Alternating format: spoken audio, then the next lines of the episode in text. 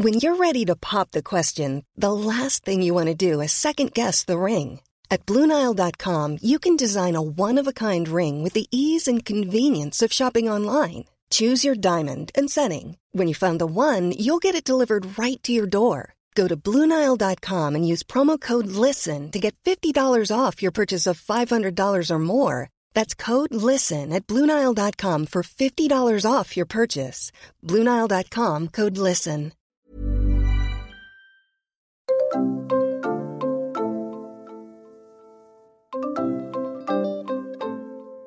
Tout commence en février 1988. Je naquis.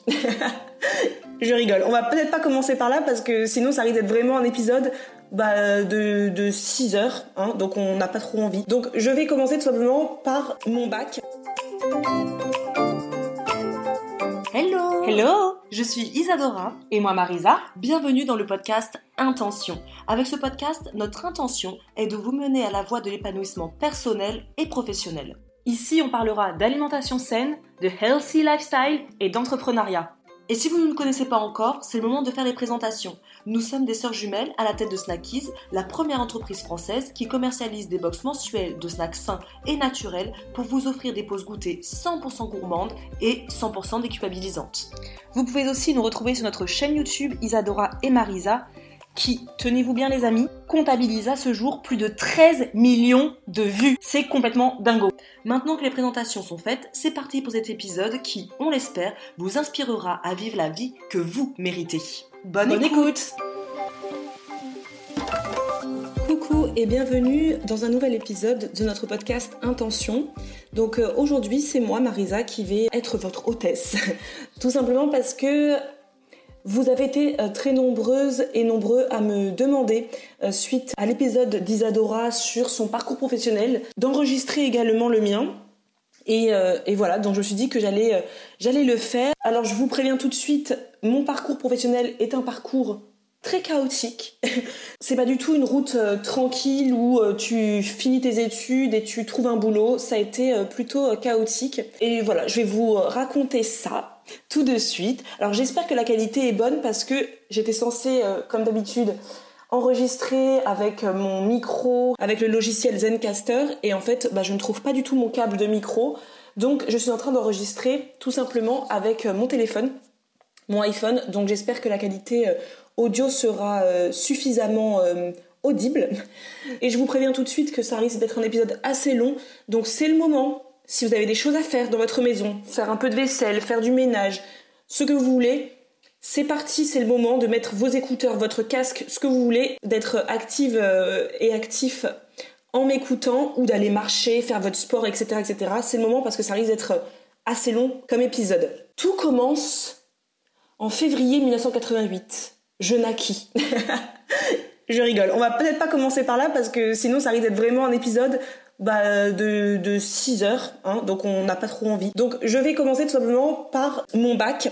J'ai eu mon bac L en 2006, donc mon bac littéraire en 2006. Et ensuite, je me suis inscrite à la Sorbonne, donc à la Sorbonne Nouvelle à Sancier-d'Aubenton, faire trois années en fait de licence de lettres modernes. Notre père, nous, il nous disait que il aimerait tellement que ses filles aillent à la Sorbonne ça lui faisait plaisir. Nous, euh, c'était un peu le, on avait l'impression que c'était un peu une consécration d'être, euh, de passer de d'un bac littéraire à la Sorbonne. Donc nous sommes allés à la Sorbonne. Écoutez, voilà. Donc j'ai passé euh, trois ans en licence de lettres modernes. À la base, je me suis inscrite parce que je voulais dans mon idée peut-être de vie qui n'était pas vraiment très figée parce que j'ai jamais eu vraiment de je sais ce que je veux faire dans la vie. Ça, c'est quelque chose qui ne m'a jamais animée. Je ne savais pas quoi faire de ma vie. Donc, je me suis dit, j'adore lire, j'adore les lettres. Est-ce que je travaillerai pas dans l'édition tout simplement. Donc euh, c'est euh, c'est ce que j'ai fait. Je suis partie euh, à la Sorbonne pour donc me former en lettres modernes pendant trois ans, mais très très vite. Hein. Dès la première année, hein, je me suis rendu compte que je n'aimais pas du tout cette formation, que j'avais l'impression en fait de recontinuer une énième classe en fait de terminale L. J'avais l'impression que c'était extrêmement juste de la théorie, oui c'est bon, euh, Rousseau on a compris, euh, franchement les philosophes des Lumières, etc. C'est pas quelque chose qui m'a intéressé. Enfin c'était intéressant intellectuellement parlant d'apprendre voilà euh, toutes les les auteurs du Moyen Âge, etc.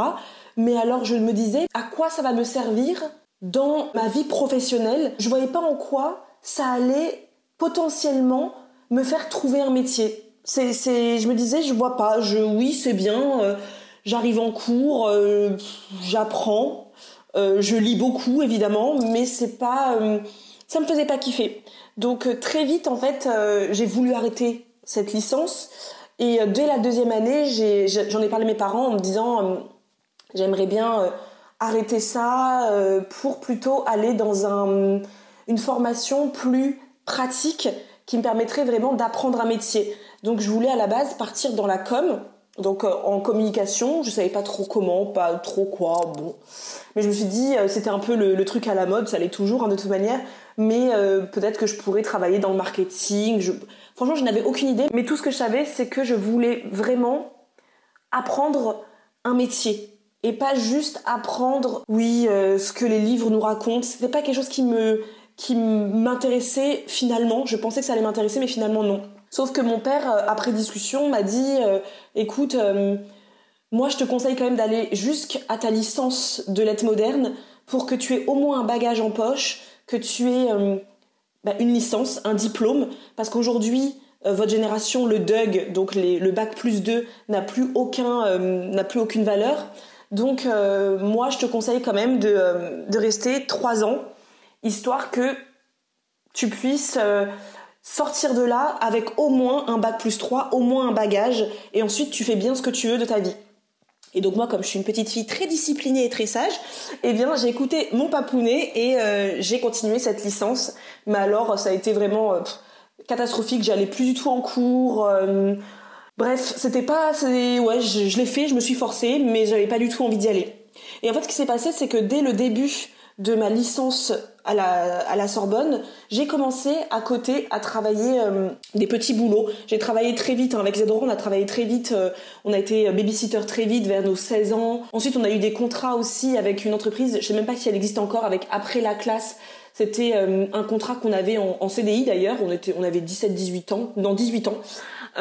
et on allait chercher des enfants après la classe et ensuite euh, on les ramenait chez eux, on leur faisait faire leurs devoirs, etc.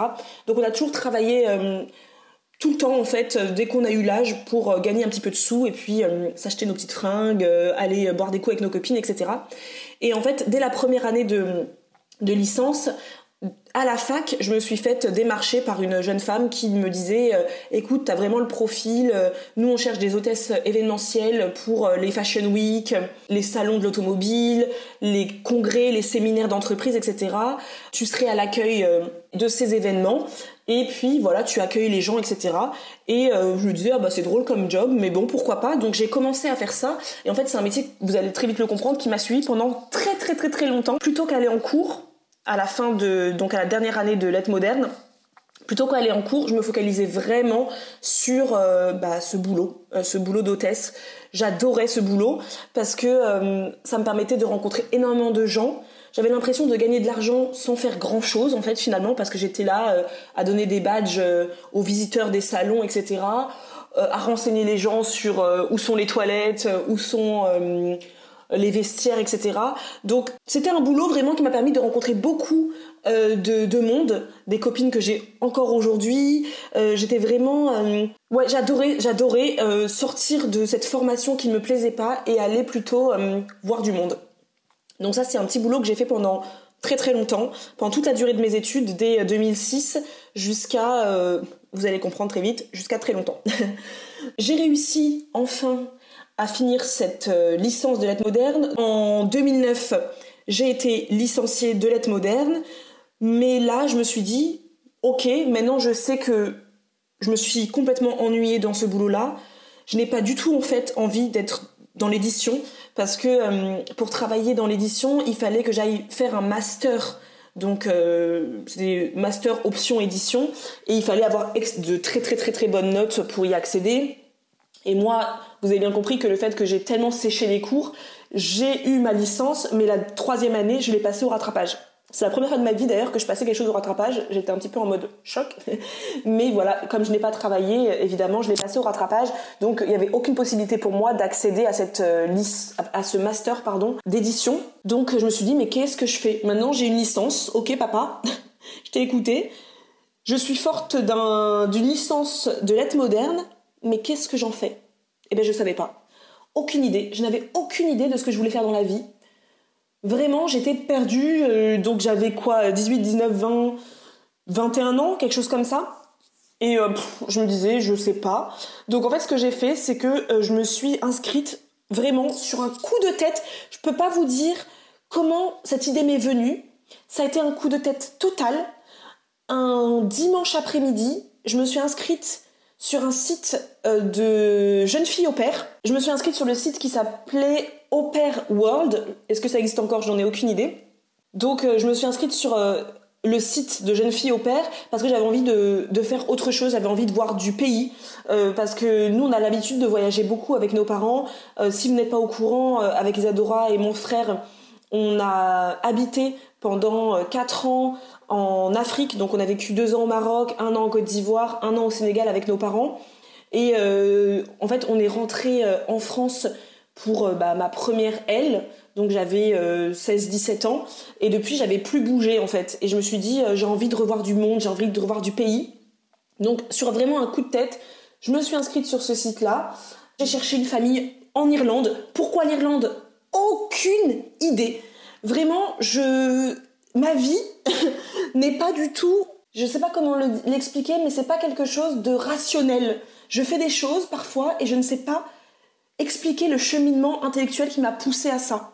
Mais peut-être que si finalement j'ai inscrit l'Irlande parce qu'en été 2009, avec Isadora, nous avions prévu de partir euh, bah, en Irlande justement pour euh, les vacances d'été, toutes les deux. Euh, comme c'était un peu la, destination la moins chère qu'on avait trouvée en termes de billets d'avion, on s'était pris un billet. Donc je pense que j'avais choisi l'Irlande simplement parce que je me suis dit, bah, je connaîtrais sensiblement le pays. Si je pars en tant que jeune fille au père, j'aurais vécu J'aurais visité le pays quelques mois avant, donc bon, l'Irlande. Donc ça s'est fait comme ça. Je, suis, euh, je me suis inscrite et en l'espace de quelques heures, j'ai trouvé la famille, euh, la famille dans laquelle j'allais vivre quelques mois. L'idée c'était vraiment de prendre l'air, euh, apprendre l'anglais aussi, plus même me perfectionner en anglais parce que je connaissais déjà l'anglais, j'avais déjà, déjà un bon niveau en anglais. Je voulais être en immersion dans une famille 100% irlandaise, elle ne parlait pas du tout un mot euh, de français.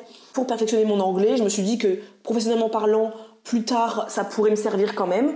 Ça me permettait de m'offrir aussi une année sabbatique pour réfléchir à autre chose, euh, pour me poser des questions sur la vie, pour euh, peut-être découvrir ce que j'avais envie de faire de la vie. Et puis c'était surtout pour vivre une nouvelle aventure, parce que je trouvais que ma vie manquait cruellement de, de peps. Je suis allée en Irlande, je crois, c'était fin août 2009, sachant qu'Isadora et moi, nous sommes partis en juillet 2009, nous sommes allés euh, en vacances euh, en Irlande toutes les deux, et nous avions donc du coup euh, pris le temps de rencontrer cette famille dans laquelle j'allais vivre quelques, quelques semaines plus tard, et c'était une super chouette rencontre, ils étaient adorables, vraiment j'ai tout de suite eu un coup de cœur pour cette famille, donc voilà, me voilà partie en août 2009 en Irlande, donc c'était euh, à côté de Dublin, euh, dans une petite ville. Mais ce qui s'est passé, donc euh, bon, je peux pas dire que je me suis épanouie de fou en tant que jeune fille au père, parce que m'occuper des enfants, je me suis très vite rendu compte que c'était pas du tout ma cam. J'aimais pas du tout rester à la maison, à m'occuper des enfants, leur faire à manger, etc. C'était c'est pas quelque chose qui m'épanouissait du tout. En revanche, je me suis éclatée parce que j'ai rencontré des gens extraordinaires. Je me suis éclaté. Je suis beaucoup sortie, j'ai rencontré beaucoup de gens, j'ai pris des cours d'anglais, donc j'ai rencontré aussi des Françaises ou des personnes aussi de toute autre origine. Euh, j'étais entourée, parce qu'en Irlande, les jeunes filles au père, il y en a partout. Donc j'étais entourée dans toutes les maisons à côté, il y avait des jeunes filles au père de toutes les origines possibles. Donc voilà, c'était mes copines, on se voyait tout le temps. Je m'étais inscrite à la salle de sport, donc euh, on, on y allait avec mes copines jeunes filles au père. Donc moi j'attendais juste que les parents rentrent pour ensuite aller faire ma vie. Euh, et, c'était vraiment, vraiment trop bien. Donc c'était vraiment une super aventure. Malheureusement, elle s'arrêtait beaucoup plus tôt que prévu. Enfin, je dis malheureusement, mais finalement, c'est pas malheureux du tout. En fait, ce qui s'est passé, c'est que au bout de cinq mois, quelque chose comme ça, le père euh, des enfants a perdu son boulot parce que la crise là-bas était vraiment très très euh, intense. Et il m'a dit, euh, comme tu avais prévu de rester pour l'année scolaire, moi je te propose de rester avec nous. Cependant, je serai à la maison toute la journée. Et là, moi, je me suis dit, ah, je n'aime pas trop l'idée d'être avec quelqu'un qui regarde mes faits et gestes. J'aimais pas l'idée. donc, je me suis dit, je préfère arrêter le contrat. J'aurais pu dire, bah écoutez, ça m'intéresse pas et euh, je vais choisir une autre famille pour continuer mon, aventure. Mais en fait, ce que j'ai fait, c'est tout simplement que je suis rentrée. Je suis rentrée en France en fin d'année, avant de partir en Irlande. et eh bien, tout simplement, j'avais rencontré euh, quelqu'un. Et du coup, je me suis dit, écoute, c'est un mal pour un bien. T'es resté quelques mois, t'as vécu une expérience sympa. Maintenant, rentre à la maison parce que finalement, euh, bah finalement tu as rencontré quelqu'un et j'aimerais bien voir où cette relation pourra me mener en fait. Donc je suis rentrée à la maison et là ça a été bah, une année, une année de que vais-je faire de ma vie? Que vais-je faire de ma vie? En fait la grande question de ma vie, de ma jeunesse, ça aurait été qu'est-ce que je vais faire de ma vie? Je voyais mon copain, lui, qui savait déjà, qui voulait travailler dans la restauration, qui voulait faire ceci, qui voulait faire cela. Je voyais plein de gens autour de moi qui savaient déjà directement ce qu'ils voulaient faire. Mais il y avait aussi beaucoup hein, de gens comme moi qui malheureusement on ne savait pas, on n'avait pas de vocation. Jamais eu de vocation, jamais eu de ce truc. Euh, apparemment, je sais que plus tard je veux être ça. Donc je savais pas trop quoi faire de ma vie. Donc pendant un an, j'ai vivoté. Euh, je travaillais euh, en, CDD en tant qu'hôtesse d'accueil, toujours. J'ai fait le, le, mondial de l'automobile, toutes les fashion week possibles hein, qui existaient à Paris. C'est vrai que j'habitais à Paris, donc il y avait énormément, énormément d'événements. Toutes les Fashion Week, je pense que je, les ai faites. Euh, donc, euh, Who's Next, Première Classe, euh, vraiment toutes. j'ai travaillé dans plein, j'ai travaillé pour plein de, congrès, des, séminaires, etc., etc. J'avais des petits, voilà, c'était des petites, des petits contrats, soit à la journée, soit à la semaine. quand c'était pour le mondial de l'automobile, par exemple, c'était sur 15 jours. Et du coup, ça me permettait de gagner un petit peu de sous, de voir des gens, euh, de changer constamment de job. Donc euh, c'est vrai que c'était cool parce que du coup ça me permettait de, euh, de, de sortir de comment dire de sortir de ce cet état léthargique dans lequel j'étais quand j'étais à la maison en fait parce que quand j'étais à la maison je me questionnais vraiment sur la vie à ce moment-là j'ai quitté du coup le foyer familiale, donc parentale, et je suis partie euh, rejoindre euh, mon copain. On vivait ensemble, donc voilà, je pouvais pas me permettre de rester euh, allongée dans mon lit toute la journée et que lui il aille bosser parce que lui il avait déjà son boulot, etc.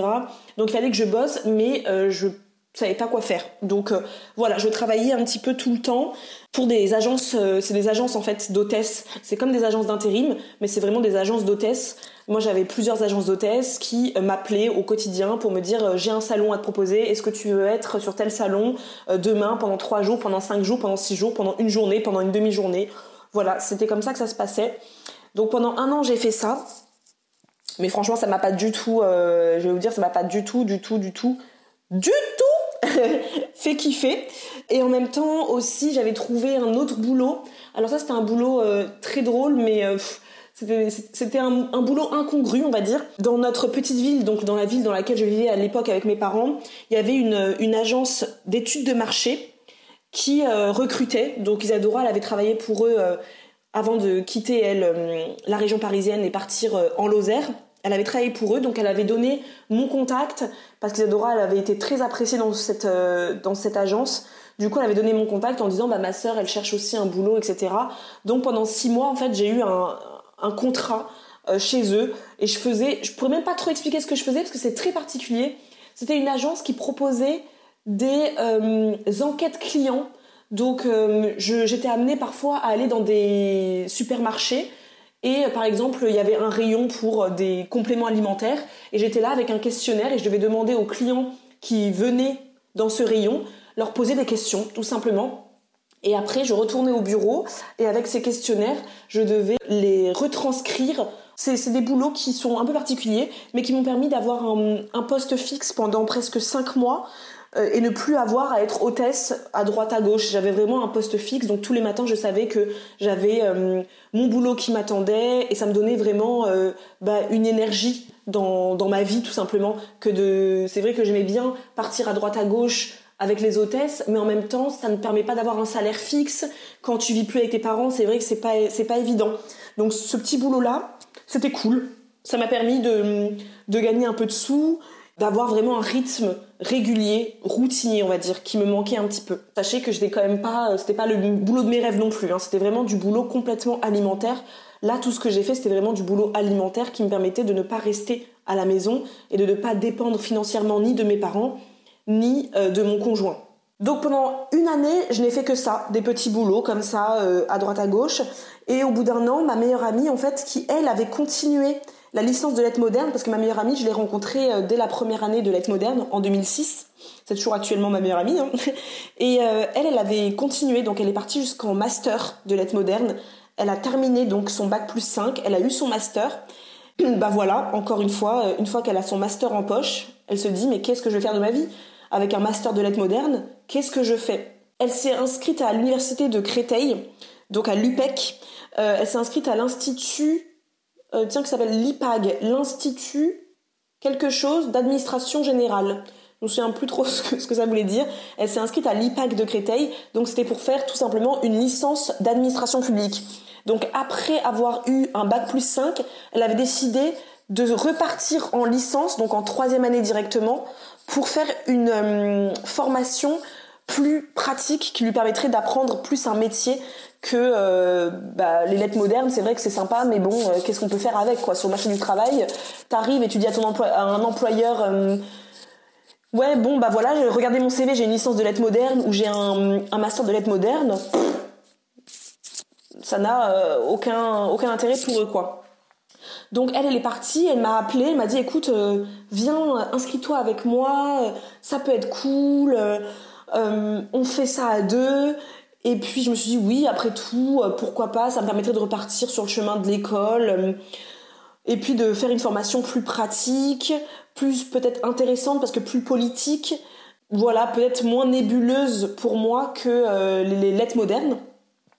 Donc je me suis inscrite et bah, on est partis toutes les deux pendant une année à faire cette licence d'administration publique, sachant que comme moi j'avais déjà une, un bac plus 3, donc j'avais déjà une licence de lettres modernes, ils m'ont accepté en fait directement en troisième année d'administration publique. J'ai pas eu à refaire encore trois années de licence euh, d'administration publique. Donc, quelle était l'idée derrière ça? Franchement, de repartir sur les bancs de l'école, de me cacher un petit peu, je pense que c'était surtout ça, de chercher encore une fois quoi faire de ma vie.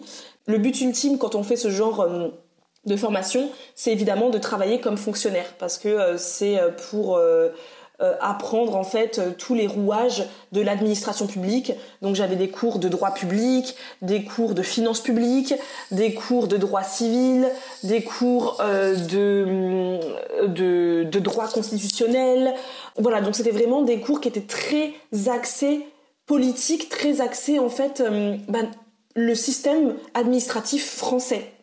Donc c'est pour ensuite travailler comme cadre dans la fonction publique. On a fait cette année-là toutes les deux. Ça a été une année que j'ai adorée en termes de formation, en termes de contenu de formation. C'était très très très intéressant. J'avais l'impression d'apprendre quelque chose d'utile, d'apprendre quelque chose sur mon propre pays. Je ne connaissais rien de ce pays. Franchement, en termes d'administration, j'étais vraiment nulle. C'est limite si je savais dans quelle république on, vivait. Hein. Franchement, je pouvais. Si vous m'avez dit qu'on était euh, à la troisième république, je vous aurais dit oui. Hein. Je n'avais aucune idée. Et c'est vraiment une année, non, franchement très très intéressante que j'ai que j'ai adorée. C'est toujours le même problème. Une fois que j'ai eu cette licence, ben, qu'est-ce que je fais avec? Oui, d'accord, je peux être fonctionnaire, mais il faut bien que je trouve un boulot. Il faut que je passe des concours, etc., etc. J'ai passé quelques concours que je n'ai pas réussi, mais je me suis pas du tout euh, préparée. Hein. Moi, j'ai allé un peu le, le, le nez en l'air. Euh, bon, j'ai été diplômée en été 2012 et là, bah, encore une fois, grand désert professionnel, puisque j'ai été diplômée en été 2012 et j'ai trouvé mon premier poste dans la fonction publique en mars 2014. Donc presque deux ans. Pendant presque deux ans, ça a été le no man's land professionnel. Ça a été le désert de Gobi. eh bien, qu'est-ce que j'ai fait pendant deux ans? Eh bien, ça va pas vous choquer les amis. Encore une fois, j'ai fait euh, des missions, des missions, des missions euh, de d'hôtesse événementielle. Franchement, là, je commençais à fatiguer. Alors euh, au début c'était très drôle de faire ces petites missions quand j'étais étudiante au tout début à 19 ans, c'était très drôle. Mais franchement, donc j'ai deux licences en poche, se rendre compte que de toute manière t'es rien sur le marché professionnel, sur le marché du travail avec ce genre de diplôme. Ça commençait à devenir épuisant. Donc j'ai travaillé en tant qu'hôtesse. Au début, je prenais que des, des petites missions ponctuelles et au bout d'un moment, je me suis dit non, je peux plus continuer comme ça parce que moi, mon conjoint de l'époque, bah lui, euh, il avait un, CDI, il travaillait, il était établi quoi dans la société comme on dit, et moi je faisais que vivoter à droite à gauche. Je me suis dit qu'il fallait que je trouve un CDI. Donc comme j'étais déjà dans des agences d'hôtesse, j'ai tout de suite demandé est-ce que je pourrais avoir un, poste d'hôtesse, mais d'hôtesse d'accueil standardiste? Donc vous savez à la réception des, des entreprises tout simplement. Donc j'ai trouvé ce, job euh, que j'ai pris qu'à mi-temps parce que j'avais beaucoup de mal à me dire que euh, après mes études, j'allais être hôtesse. Euh, je veux pas du tout dénigrer, hein. aucun boulot n'est un, un saut métier. C'est juste que moi, dans mon idéal de vie, je ne pensais pas que j'allais euh, être standardiste. Et du coup, j'ai préféré ne prendre qu'un mi-temps parce que je me suis dit, Marisa, si tu prends un temps complet, le confort du salaire te fera peut-être rester trop longtemps. En fait, je me suis dit qu'en prenant un mi-temps, je me permettais que l'après-midi, je, bah, trouve du travail, je cherche, je m'inscrive, j'envoie des CV. Mais je me suis dit, si, si tout de suite tu te prends un temps plein, c'est risqué parce que tu vas rester dans ce confort et euh, qui ne t'épanouit pas. Hein. Clairement, c'est pas du tout un métier qui m'a épanoui, mais alors pas du tout. Sachant que quand on est standardiste, on est très mal considéré. Euh, les gens euh, te, te, te, méprisent beaucoup. Euh, alors pas tous, hein. beaucoup de gens sont très sympathiques, te disent bonjour, etc. Mais énormément de gens ne te voient même pas. Tu n'es même pas visible. Et donc du coup, moi, mon, mon ego a vraiment pris un coup en étant standardiste.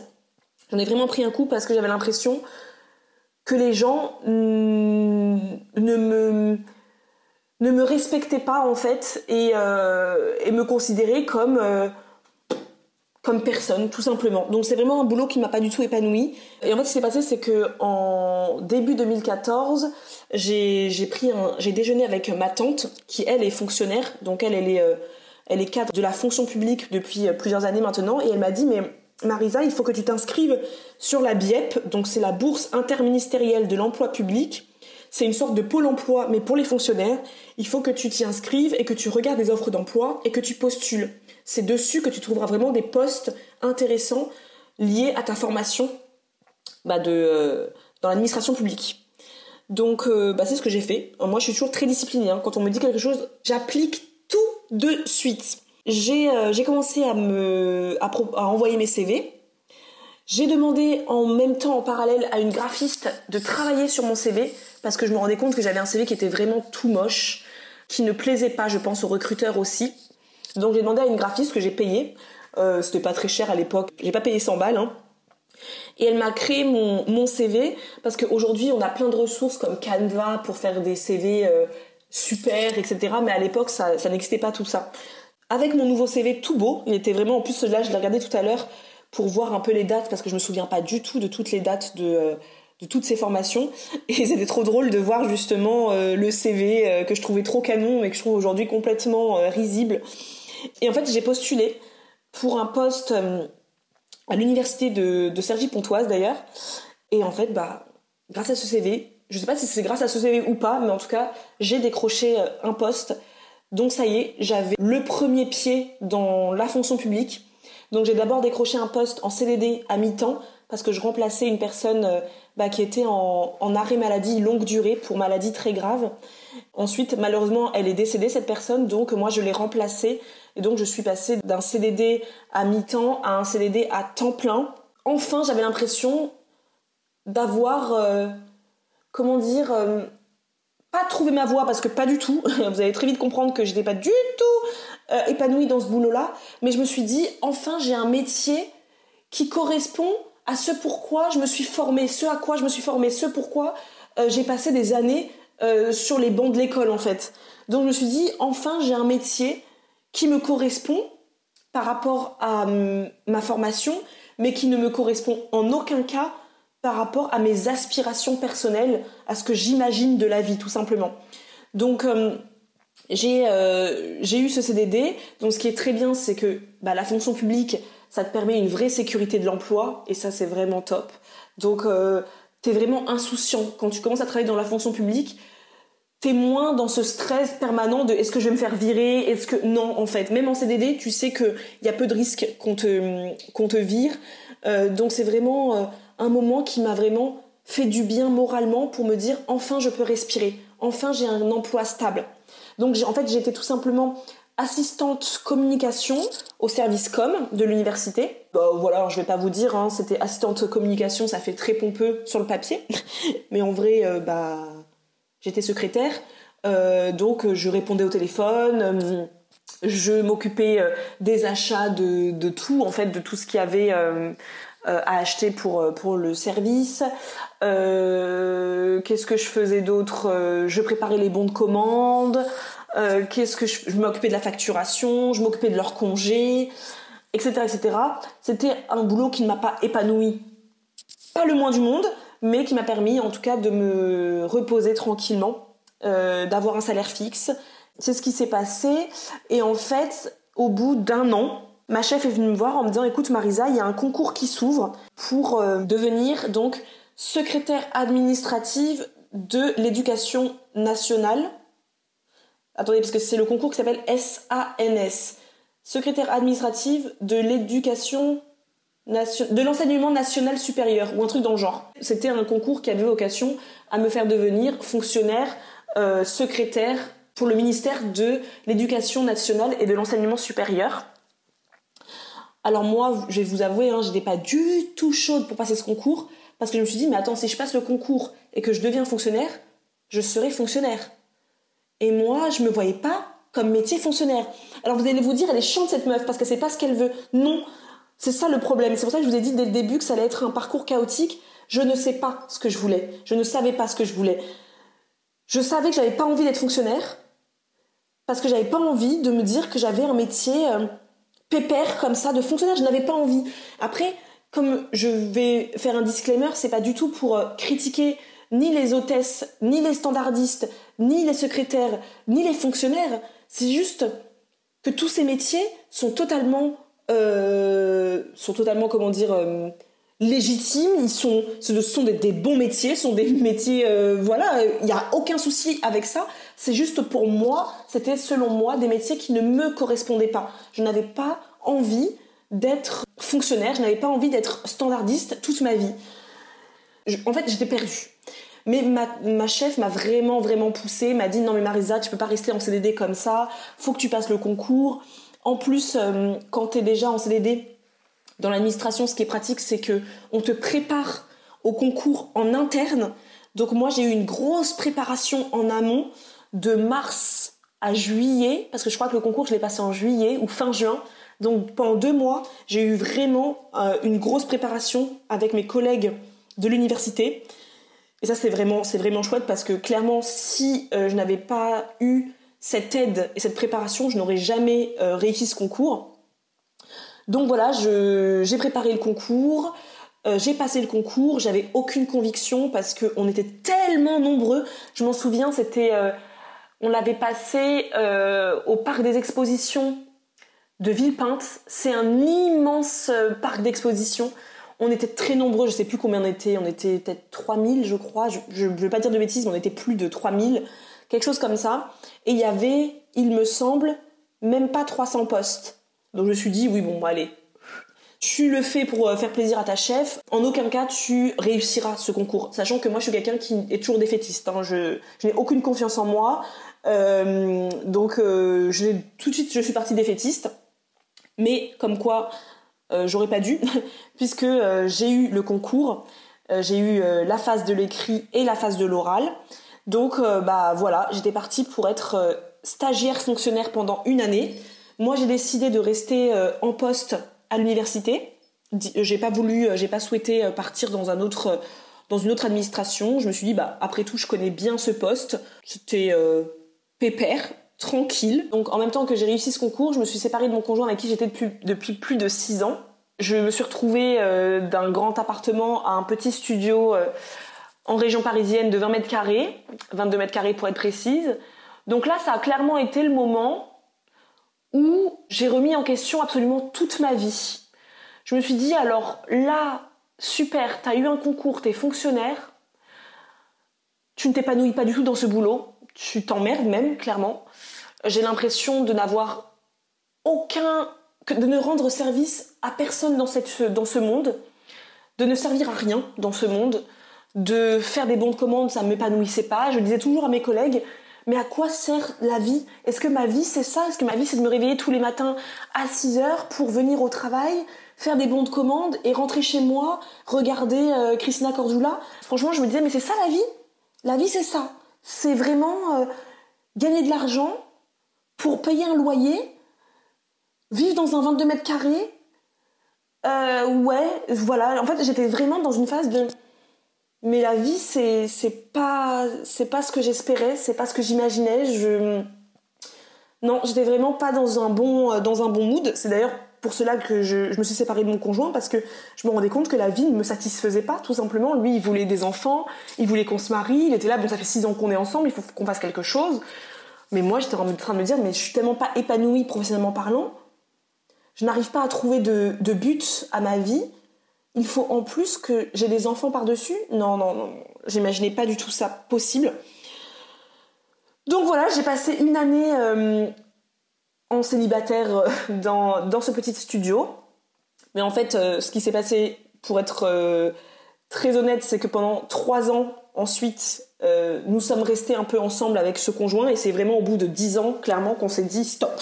au bout de trois années de plus, euh, que l'on s'est dit euh, qu'on arrêtait définitivement. J'étais déjà Angers quand on s'est séparés complètement, mais, euh, mais déjà pendant cette année de solitude toute seule, je, me suis rendu compte que vraiment c'est la vie en général qui me convenait pas. Je... En fait, je suis quelqu'un de très mélancolique. Hein. Moi, je questionne beaucoup la vie, l'univers, le pourquoi on est sur Terre, quel est l'intérêt de la vie, quel est l'intérêt d'avoir un, boulot métro, enfin d'avoir une vie métro boulot dodo. Je suis quelqu'un de très oui, de très mélancolique. J'ai beaucoup de, moments un peu de, de déprime quand je pense euh, au déroulement de la vie. Et donc, euh, ce qui s'est passé, c'est qu'à la fin euh, de mon stage, donc en, septembre 2016, j'ai été titularisée. Donc ça y est, j'étais fonctionnaire. Voilà. Joie. j'étais fonctionnaire. Donc je vais pas vous mentir, j'étais un peu j'étais un peu rassurée. Je me suis dit bon bah voilà, je suis dans le monde des fonctionnaires je ne crains plus jamais de, ne plus avoir de boulot dans ma vie. Je sais que j'ai un métier à vie. Euh, j'ai vraiment une vraie sécurité de l'emploi. Je n'aurai plus jamais à craindre de chômage. Donc oui, d'un côté j'étais rassurée, mais d'un autre je me disais oui et donc je vais, je vais quand même continuer à faire des bons de commande. Je vais quand même continuer à répondre au téléphone et moi ça ne me convenait pas. Ça ne m'épanouissait pas. Et en fait, ce qui s'est passé, c'est qu'Isadora, euh, fin 2016, elle m'a appelé en me disant, écoute, euh, j'étais au bureau, hein. elle m'a appelé en me disant, écoute, Marisa, euh, je cherche, je savais hein, qu'elle cherchait une personne pour l'aider dans son entreprise Snackies parce qu'elle elle n'arrivait plus à s'en sortir toute seule. Elle m'a dit, écoute, ça fait plusieurs entretiens que je fais, etc. Et en fait, j'en ai parlé à Mathieu et en fait, on est tous les deux tombés d'accord sur le fait que je pourrais chercher mille ans, mais en fait, c'est toi qu'il faut qu'il, enfin, c'est toi que je veux. Je voudrais travailler avec toi, je pense que tu as plein d'idées. Viens, quitte la région parisienne, quitte ton, ton boulot et viens me rejoindre à Angers et on travaille ensemble. Tout de suite, ma réponse a été non. Parce que moi, je suis quelqu'un de très peureux. Euh, pas, je vais pas te dire très peureuse. Non, je suis pas très peureuse parce que vous allez vous dire la meuf, elle est partie en Irlande toute seule du jour au lendemain, elle est pas peureuse. Non. Mais je suis quelqu'un qui a besoin de sécurité. Euh, donc je me suis dit, euh, ouais, ok, mais ton boulot, moi, il n'est pas encore sécurisant. Ton emploi, il n'est pas encore vraiment stable. Isadora, son entreprise, n'était pas encore hyper stable. Je me disais, c'est un risque de partir et de tout perdre de partir et de ne pas avoir euh, bah, financièrement de ne pas m'en sortir. Enfin, ma première réaction ça a été non. Elle m'a dit écoute, réfléchis-y, retourne bosser, réfléchis-y et puis euh, on en reparle. Donc je suis retournée bosser, je me suis retournée à mon poste et euh, je crois qu'une demi-heure après je l'ai appelé en disant ok c'est bon, ok, c'est bon je viens. Et là parce que je me suis dit en fait Marisa t'es fonctionnaire maintenant, t'es titulaire, donc t'as le droit euh, à une, disponibilité euh, pendant 10 ans. Ça, c'est un truc qui est vraiment cool chez les fonctionnaires. C'est que quand tu es fonctionnaire, tu peux quitter et mettre entre parenthèses ta carrière dans la fonction publique pendant 10 ans. Donc tu dois renouveler tous les ans. Hein. Euh, tu dois redemander tous les ans une, de renouveler ta disponibilité. Mais ça veut dire que pendant 10 ans, tu, évidemment, tu ne gagnes plus d'argent. je, je, ne touche plus mon traitement, comme on dit. Hein. Je ne touche plus mon salaire. Mais en tout cas, ça veut dire que je peux partir, m'épanouir dans un autre boulot, faire un autre boulot, et si ça fonctionne pas, je peux toujours revenir dans mon administration d'origine. Et donc, je me suis dit, c'est quand même pas le risque le plus énorme de ma vie, parce que finalement, j'ai quand même un filet de sécurité. Je pars, mais en même temps, j'ai quand même un, job, un, statut de fonctionnaire qui, euh, qui reste et qui me permet de, bah, de me sentir en sécurité. Donc ça s'est passé très très vite tout ça. En l'espace de, deux jours, j'ai dit à mon chef euh, est-ce que je peux te parler? Je veux quitter l'université, je veux me mettre en disponibilité. Est-ce que tu peux accepter ça? Il m'a dit oui. Il m'a dit quand est-ce que tu veux partir? J'ai fait le plus tôt possible. Il m'a dit bah attends, ça va être les vacances de Noël. Euh, au moins reviens euh, à peine au moins trois semaines en janvier, histoire de que moi je puisse me retourner. Mais il m'a dit, moi, je, te souhaite vraiment une très bonne aventure. Pour moi, de toute manière, tu n'es pas faite pour ce métier. Il m'a dit, t'es pas du tout faite pour être euh, assistante de direction.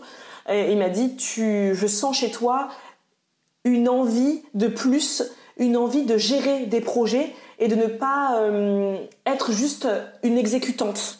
Parce que vraiment, j'avais juste un métier d'exécutante. Hein. On me demandait de faire ceci, je le faisais. Et il me disait, je te sens vraiment pleine d'initiative et je sens que ce métier ne te comble pas. Donc il m'a dit, moi je te souhaite vraiment euh, bonne chance. Et, il a signé ma demande de disponibilité en l'espace de bah, d'un mois et demi, parce qu'après il y a eu les vacances de Noël. Et j'ai commencé à travailler pour Isadora en février, donc le 1er février 2017. Donc vous voyez, vous imaginez, la nana, elle a passé son concours de la fonction publique. En septembre 2016, elle a été titularisée. Et en novembre 2016, elle a demandé une mise en disponibilité. Et donc, en l'espace de. Et trois mois plus tard, même pas, deux mois et demi plus tard, euh, j'avais quitté la fonction publique.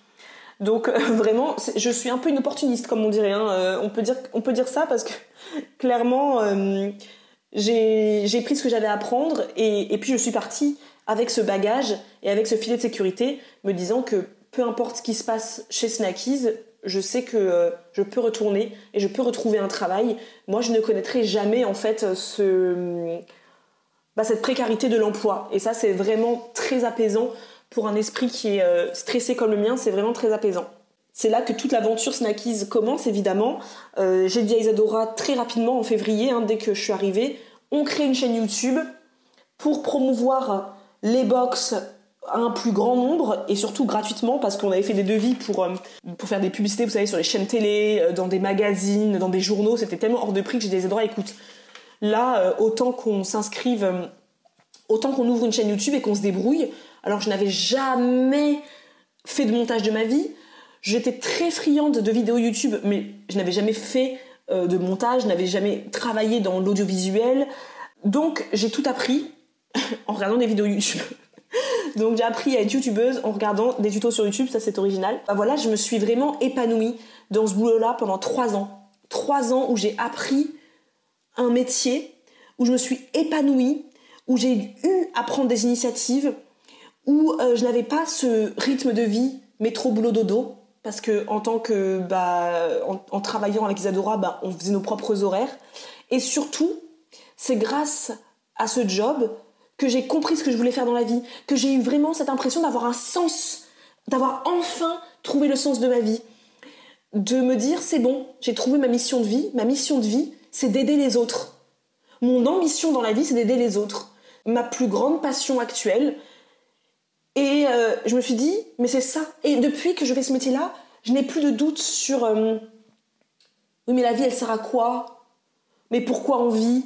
Parce que je sais que moi quand je me lève le matin, mon but c'est de vous aider à euh, vous réapproprier votre alimentation, à euh, manger sainement mais gourmand et à manger de façon intuitive et surtout à sortir de ces clichés des réseaux sociaux comme quoi manger sain c'est manger cher, comme quoi manger sain, c'est manger forcément euh, des farines, 15 euh, milliards de farines euh, imprononçables.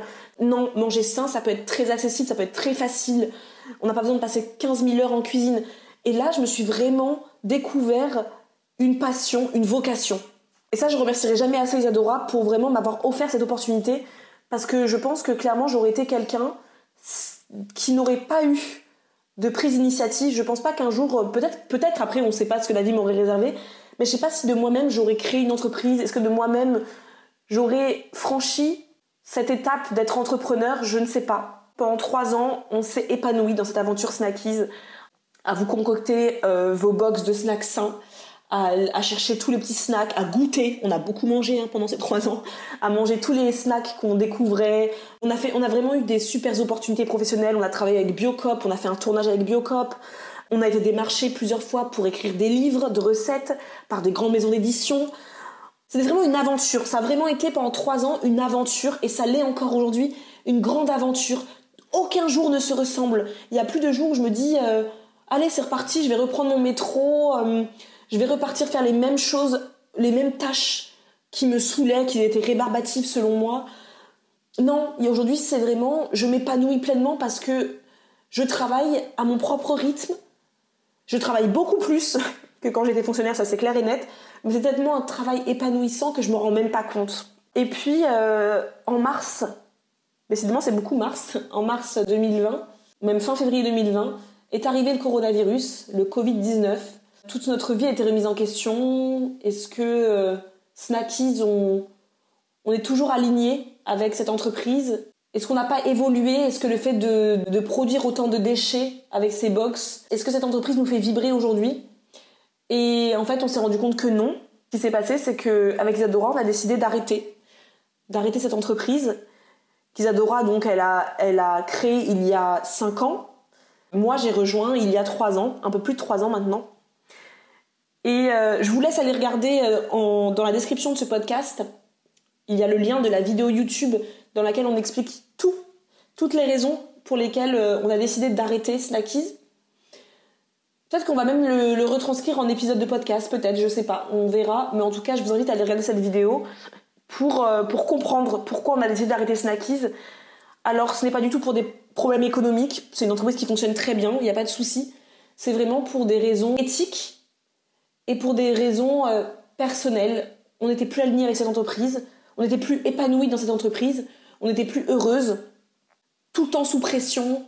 Comme vous avez compris dans cet épisode, j'espère, c'est que nous, avec Isadora, et moi, là, aujourd'hui, comme c'est moi qui vous parle, je ne vis qu'avec euh, passion. Il faut que je sois animée. Il faut que la vie m'anime. Parce que je suis quelqu'un qui peut très vite, comment dire, s'éteindre. Je suis quelqu'un qui s'éteint très facilement. Si je ne me sens pas émulée, animée, si je n'ai pas l'impression de vibrer dans la vie, je m'éteins.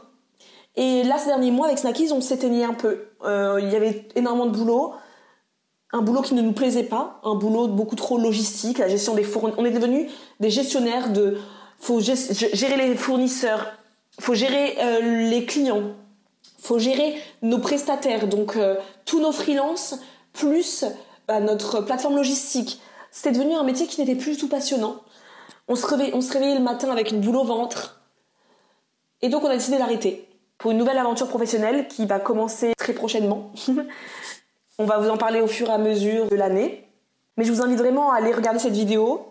Si vous voulez en savoir plus aussi sur, euh, sur cette nouvelle aventure, je vous invite à regarder toujours dans la description de cet épisode pour euh, aller voir notre nouveau site internet qui est pour l'instant euh, vraiment à l'état de one page comme on dit, c'est juste une seule page. Et si vous voulez vous inscrire à notre newsletter pour en savoir plus euh, sur ce que l'on va proposer d'ici les prochaines, euh, les prochaines semaines, les prochains mois. Donc voilà tout ça pour vous dire que j'ai eu un parcours complètement chaotique, j'ai pas eu un parcours linéaire. c'est ce qui m'a permis aujourd'hui d'être où j'en suis. Donc voilà pour cet épisode, voilà où j'en suis aujourd'hui. Moi aujourd'hui j'ai pas envie de parler de salaire ni quoi que ce soit parce que Isadora en a parlé dans, dans, son épisode qui sera aussi dans la description si vous l'allez voir, si vous l'allez écouter son épisode sur son parcours professionnel qui s'appelle Du SMIC à 3000 euros par mois. Moi, Isadora a déjà tellement tout dit, tout ce qu'elle a dit, je partage, hein, tout ce qu'elle a dit à la fin de, son, de cet épisode, je le partage. Moi, je voulais vraiment plus axer sur ce côté, euh, comment dire, épanouissement personnel. En fait, la vie qui nous est proposée, on n'en a qu'une. Et moi, je n'imaginais pas vivre juste pour vivre, pour survivre, pour juste avoir un boulot, payer mes factures, et c'est tout. J'avais vraiment ce besoin d'épanouissement. Et le salaire m'importait peu en fait, m'importe toujours peu aujourd'hui. Alors aujourd'hui c'est sûr que hum, je gagne beaucoup mieux ma vie qu'en étant euh, fonctionnaire. Mais si demain je devais repartir à un SMIC, parce que quand je suis, euh, j'ai quitté la fonction publique, je, Isadora m'a payé au début au SMIC et ça me convenait totalement parce que je m'en fichais d'avoir perdu bah, du salaire en partant euh, travailler pour Isadora parce que j'étais enfin épanouie professionnellement parlant et donc personnellement parlant. Et j'ai vraiment l'impression que depuis que je suis arrivée à Angers, que j'ai changé de vie, que j'ai changé de carrière, j'ai vraiment changé. J'ai évolué, j'ai changé en mieux. Parce qu'avant, j'étais quelqu'un, euh, comme je n'étais pas épanouie professionnellement parlant, je n'étais pas épanouie dans mon couple. Donc j'étais quelqu'un de. J'ai pas envie de dire pas sympathique, parce que j'ai toujours été quelqu'un de sympathique, les amis. Mais j'étais quelqu'un de d'assez aigri, de. Oui, j'étais toujours cette personne avec de l'humour, euh, qui faisait des blagues, mais au fond de moi, j'étais pas heureuse, donc euh, j'avais pas l'impression de rayonner et j'avais pas l'impression que, mon entourage, je, le tirais vers le haut en fait. Et, euh, et c'est vraiment, c'est fou la vie, c'est fou la vie de, de, juste se laisser un peu guider par la vie, en même temps prendre des décisions un petit peu, bah, des décisions qui changent tout, des petites décisions sur le moment, mais qui changent toute la vie. Parce qu'au début, quand j'ai travaillé avec Isadora, c'était un petit job. On avait, on avait très peu d'abonnés. quand je suis arrivée, je crois qu'Isadora envoyait 50 box par mois. C'était rien, c'était petit. Mais on s'éclatait, on était toutes les deux. On s'éclatait. Je sais pas, on avait, on avait l'impression de ne pas. On n'avait pas de patron. On, choisissait ce qu'on voulait faire de notre vie. C'était vraiment génial. Et ces trois dernières années ont été géniales jusqu'à ce point de rupture où vraiment on n'en on pouvait plus ça reste toujours génial parce que j'ai enfin trouvé ma vocation. Et ça a été tard pour certaines personnes parce que finalement, euh, ça fait depuis 2017 que, euh, que j'ai enfin trouvé ce que je voulais faire de, la, de ma vie. Donc, euh, bah, j'avais quel âge en 2017 Ça fait 2017, 2018, 2019, 2020. Donc, ça fait 3 ans. Donc, j'avais 29 ans. Voilà, j'avais 29 ans quand j'ai enfin découvert mon, ma vocation. Et, euh, et finalement, c'est pas non plus très tard parce que il me reste encore tellement de choses à vivre dans la vie. Mais c'est vrai que la société nous donne cette pression qu'une fois qu'on a fini nos études, il faut trouver un boulot et t'as l'impression qu'il faut que à, 25 ans, 30 ans, il faut que tu saches vraiment ce que tu dois faire, que tu aies un CDI, que tu puisses acheter une maison, que tu puisses avoir des enfants. Et moi, ce parcours de vie m'angoissait. C'est pas un parcours qui m'épanouissait, qui me faisait vibrer, qui, qui... j'ai jamais été animée par cette envie de de finir mes études, d'avoir trouvé mon CDI, de m'acheter une maison, de fonder ma famille et d'avoir un chien. Ça n'a jamais été moi, ça. C'est pas du tout moi. C'est pas du tout ce que j'avais envie d'être euh, dans la vie. J'avais envie de m'épanouir, tout simplement. Et j'ai envie de m'épanouir tout simplement. Je n'ai pas envie de répondre à des standards de la société. Je n'ai pas envie de ça. J'ai envie, euh, si demain je décide d'aller partir vivre euh, en Thaïlande et d'élever des biquettes, oui, bien sûr, en Thaïlande, j'ai envie de me dire que c'est possible et de ne pas juste se dire que euh, oui mais euh, financièrement il faut ceci, il faut cela. Là bon là je m'évade un peu là, je, repars dans, ma mélancolie qui m'est très euh, caractéristique. En tout cas voilà, c'était pour répondre à cette question mais quel est ton parcours professionnel Marisa? Qu'est-ce que tu as fait de toutes ces années? Eh bien voilà, ce parcours qui a été d'un peu dans tous les sens et qui m'a amené à aujourd'hui être entrepreneur et aujourd'hui clairement je ne pense pas retourner un jour dans la fonction publique. Donc là, j'ai encore, euh, eh bien, j'ai encore sept années de disponibilité. Je ne pense pas un jour y retourner parce que vous imaginez bien qu'avoir euh, été entrepreneur comme ça pendant trois ans, je me vois pas du tout retourner euh, être secrétaire administrative dans une administration, pas du tout. Mais c'est ce parcours, c'est ce bagage qui m'a permis de partir vivre à Angers, de tout quitter pour venir euh, tenter l'aventure de l'entrepreneuriat avec Isadora. Et, euh, finalement, si j'avais pas été fonctionnaire, je serais jamais partie. Je pense pas que j'aurais accepté euh, la proposition d'Isadora parce que je me serais dit, mais c'est un risque trop gros.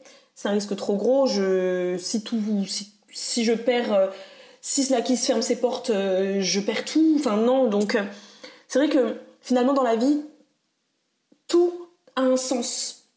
Et moi, je crois dur comme fer en la vie. Hein. Je suis quelqu'un qui croit que la vie est écrite, qu'il faut travailler hein, dessus, il faut pas juste attendre que ça tombe dans notre bec, mais que la vie est écrite et que euh, si aujourd'hui vous galérez, c'est qu'il y a des jours meilleurs qui arrivent, c'est sûr. Moi j'ai beaucoup galéré, vous avez bien vu, j'ai travaillé des petits boulots à droite à gauche, je n'ai pas épanoui. Et mon père me disait toujours, ma fille, certes là tu vis un moment pluvieux, mais c'est parce que le soleil arrive bientôt. Je paraphrase, mais mon père il disait toujours ça. Il m'a toujours dit ne t'inquiète pas, là tu vis des moments un peu compliqués, professionnellement parlant, mais c'est parce que des jours meilleurs arrivent. Il y a toujours des jours meilleurs qui arrivent, surtout quand tu ne te laisses pas abattre. Parce que finalement, j'ai continué, j'ai espéré, j'ai envoyé des CV, j'ai pas lâché. Donc si vous êtes dans une période où vous, vous cherchez professionnellement, vous êtes encore étudiant, étudiante, vous n'arrivez plus à trouver, vous n'arrivez pas à trouver un travail après vos études, dites-vous que ça va arriver, que vous êtes exactement là où vous devez être au moment où vous devez l'être. Parce que tout est bon à prendre. Chaque expérience, même pour vous, une expérience qui vous paraît euh, peu intéressante, que vous travaillez peut-être au McDo, vous dites ça m'intéresse pas, je suis, j'ai un job étudiant au McDo, ça m'intéresse pas, mais dites-vous, dites-vous que ce job au McDo vous apportera énormément de choses pour plus tard. Dites-vous que tous les petits pas que vous faites, toutes les petites étapes que vous avez dans votre vie vous mènent quelque part et ça prendra son sens le moment venu. Alors que pour le moment, vous êtes en train de vous dire, vous vous sentez perdu, vous vous dites, mais ça n'a aucun sens. Mais si, en fait, tout a un sens. Absolument tout a un sens et c'est ça qui est ouf. Ça qui est merveilleux dans la vie quand euh, tu fais une rétrospective de ta vie, tu te dis mais en fait j'ai tellement déprimé à l'époque quand je travaillais dans l'université, mais en fait euh, c'est ce qui m'a permis d'être ici aujourd'hui et c'est génial. Donc ne désespérez pas, gardez confiance en la vie, gardez confiance en vous, ne baissez pas les bras et, euh, voilà, croyez, croyez vraiment que le soleil arrive. Et si vous avez envie, si vous aussi vous vous sentez pas épanoui dans votre milieu professionnel, que vous vous posez aussi comme moi ces questions, mais à quoi sert la vie? Tentez. Tentez quelque chose, changez les choses, parce que je pense que le coronavirus a vraiment montré que la vie, euh, elle ne tient qu'à un fil. Est-ce que ça vaut vraiment le coup de, euh, de se faire des nœuds au cerveau, d'aller au travail avec une boule au ventre? Non, ça vaut pas le coup. Trouvons, épanouissons-nous. Même si là aujourd'hui vous gagnez bien votre vie et que vous devez repartir à gagner 1000 euh, balles par mois, c'est ce que j'ai fait hein, et je vivais toute seule. Hein. Je vivais toute seule, euh, j'avais personne moi, je vivais toute seule, je gagnais 1000 balles par mois et ça ne m'a, je n'ai jamais été autant épanouie qu'avec ce petit salaire parce que euh, je faisais un métier qui me remplissait. Donc euh, dites-vous que c'est possible.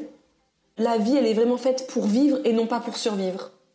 Donc voilà, je vais finir sur ces paroles-là et puis je vous retrouve très prochainement dans un nouvel épisode. En attendant, eh bien, à plus